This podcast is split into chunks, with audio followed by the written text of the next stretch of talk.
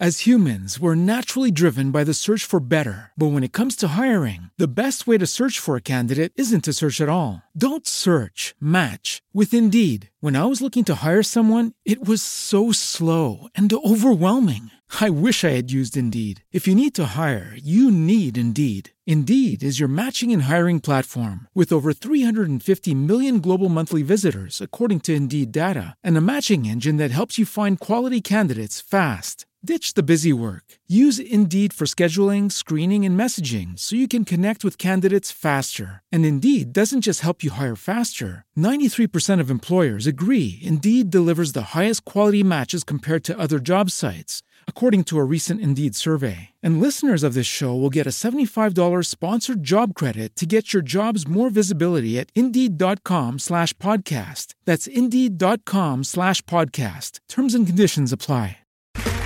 Okay, round two. Name something that's not boring. A laundry? Ooh, a book club. Computer solitaire, huh? Ah, oh, sorry, we were looking for Chumba Casino. That's right. ChumbaCasino.com has over 100 casino style games. Join today and play for free for your chance to redeem some serious prizes. ChumbaCasino.com. No purchase necessary. Full prohibited by law. 18 plus terms and conditions apply. See website for details. The Survivor by Edwin G. Wood.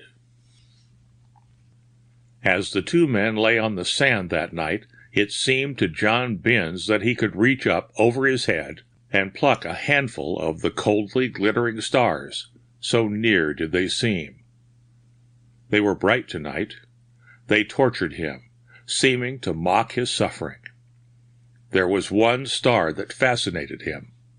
It was larger and brighter than the rest, and he lay staring at it until his eyes smarted. He licked his dry lips, running his tongue between them, and cringing at the file like rasp. He stole a look at his companion lying near, and slyly drew the canteen, with its fast diminishing precious contents, to his mouth. He had no thought for his weaker companion, Dick Webb.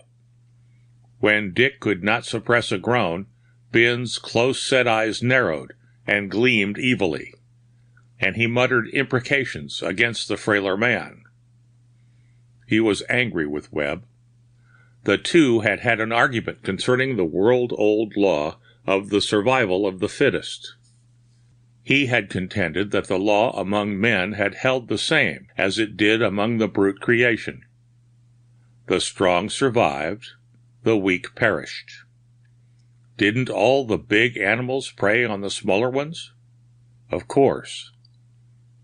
Webb pointed out that brains were far superior to brute strength, and that brute strength frequently defeated its own purpose. His argument had been convincing enough to arouse the ire of Binns. He knew that Webb was his superior so far as intellect went, and it angered him. Well, he'd show the weakling that there was another way of taking care of yourself besides using physical strength. There was a fox like cunning that didn't require the brains that Webb seemed to think he had, either. If it were not for the puny Webb, he, Binns, the stronger of the two, and therefore the more fit to live, might have a chance, a fighting chance, of getting out of the desert alive. They were lost. What food they had carried with them was gone, and the water was running low. Water was the worst problem. The moisture of the body dries up rapidly in these hot sands. Binns' tongue was rough. His throat began to echo, his lips to crack. The two men could not last much longer. One of them simply must be left there. Which one? Not Binns. He loved life too well to think of sacrificing it for a weakling, whom, in his opinion, the world would never miss. And Binns himself was normally a strong man. Binns' fear of death was a morbid one. It was this fear that had led him from the beginning of their mishap to take craftily more than his portion of water and give Dick less. It was all Dick's fault, anyway, for had he not gotten Binns into this fool's chase after gold? He cursed himself for having been so silly as to be led away from his former life, where he had lived fairly well on what he picked up by his wits. The man at his side stirred, mumbled something in a half delirious way, then asked for water. Binns sat up. His little eyes, that were set almost into the sides of his nose, glared at Webb. You've had your share, he snarled. Water, the weaker man croaked insistently, holding out a tin cup. Binns would not permit the others to drink from the canteen. The risk of his getting more than his share was too great. Binns had carried through the bluff of economizing by pointing out to Dick that it was better to measure his allowance. He was scrupulous in doling out his own portion when Dick was looking, then later he always tapped the canteen on the sly. He carried the canteen containing what was left of the water, himself, under an apparently generous impulse. He was the stronger of the two, therefore the one to shoulder the most of the burden. Dick again held out his cup in a trembling hand, and demanded a drink. Hell! snarled Binns. He moved his hand impatiently toward the canteen, paused. Why should he waste the precious life sustaining fluid on this half dead man? He couldn't last, that was evident. Every drop that Dick drank now lessened Binns' chance of getting out. It was a sinful waste to pour water down the throat of a man so nearly gone. It would be much better to let the poor devil die and be done with it. It would be really a mercy to put him out of his misery. Of course it would. Nobody'd ever know the difference, and then Binns would have a chance, a small chance, of pulling through. He had never killed a man. The thought of murder made him creepy. But this feeling was not born of any value he placed on the life of a fellow human. It was rather of the dread of punishment and a superstitious fear. He had heard of men who had taken life, being ever after unable to sleep, the victim being always present in the slayer's imagination. All rot, of course, but the thought made his scalp prickle. But this would not be murder. It would simply be the old, old law of self preservation. Dick was becoming impatient in his demand for water. You haven't been playing fair, you swindling thief, he finally cried out in a weak voice.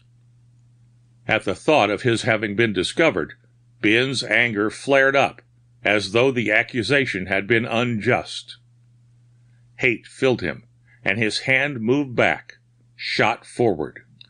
A spurt of flame leaped out, and the pleading Dick slumped to the sand. Binns, deathly sick now, mopped his face with a shaking hand and stood staring dazedly at the thing on the ground. Then he backed away. God, he muttered as he looked in fascination at the huddled form. At last, tearing his eyes from the horrible object, he turned and ran frantically, stumbling over the uneven ground, fall again and again, up again and on and on, until he fell exhausted. He lay panting for some time, he did not know how long, with eyes wide open. After a while he began to doze fitfully, only to awaken each time with a start, for the figure with the cup was always before him. He enacted the scene time and again the pleading man, the flash of the gun, the slow sinking to the ground of his companion. At last he became calmer, got up, and started on again. He hadn't any idea which way he'd been running. It might have been in a circle. That would never do. He must find something to go by. There was that bright star over there, the one that had fascinated him so, hanging above the horizon.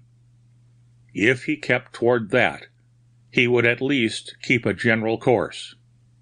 Good old star. He'd follow it as long as it shone. He staggered on. If only he could get rid of that infernal thing before his eyes, that huddled thing on the ground. But wouldn't he have been a fool to give away the water? Wouldn't he? He had as good a right to his life as any other fellow. Sure. A better right than that thing he had left back there. It would have died anyway. He stopped and stared, beginning to sweat. The faint shadows cut by the sand dunes assumed grotesque shapes. One of the smaller sand heaps looked like that thing. He leaned forward, peering intently. He could have sworn it moved. He laughed aloud. He was a fool to get the jumps that way. Then he stumbled again. In his horror, he had forgotten to drink, although his throat was torturing him. He imagined another one of those damnable shapes moved. He went forward and kicked at it savagely. He went on again, staggering, half delirious, and growing weak in the knees. Suddenly he again stopped and stared. Still another shape.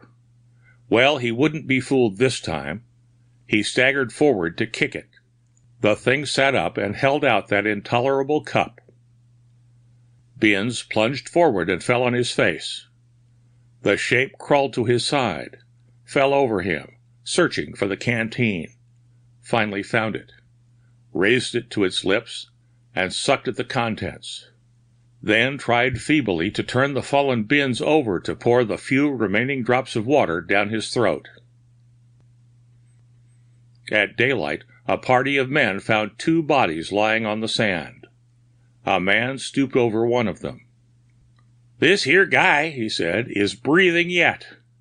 Looks like he's been burnt by a bullet side of his head. Ain't nothing much the matter but starvation, though. Reckon we can bring him round all right. What about the other one, Bill?" Bill turned the other body over, face up.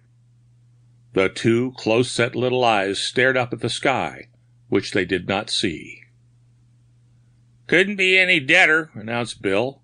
"'S funny, too," he went on musingly, "that this guy should be the first to peter out.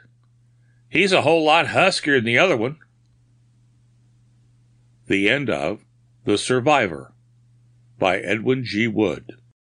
Lucky Land Casino asking people what's the weirdest place you've gotten lucky? Lucky? In line at the deli, I guess? Aha, in my dentist's office. More than once, actually. Do I have to say? Yes, you do. In the car before my kids' PTA meeting. Really? Yes. Excuse me, what's the weirdest place you've gotten lucky? I never win and tell. Well, there you have it. You can get lucky anywhere playing at LuckyLandSlots.com. Play for free right now. Are you feeling lucky? No purchase necessary. Void where prohibited by law. 18 plus. Terms and conditions apply. See website for details.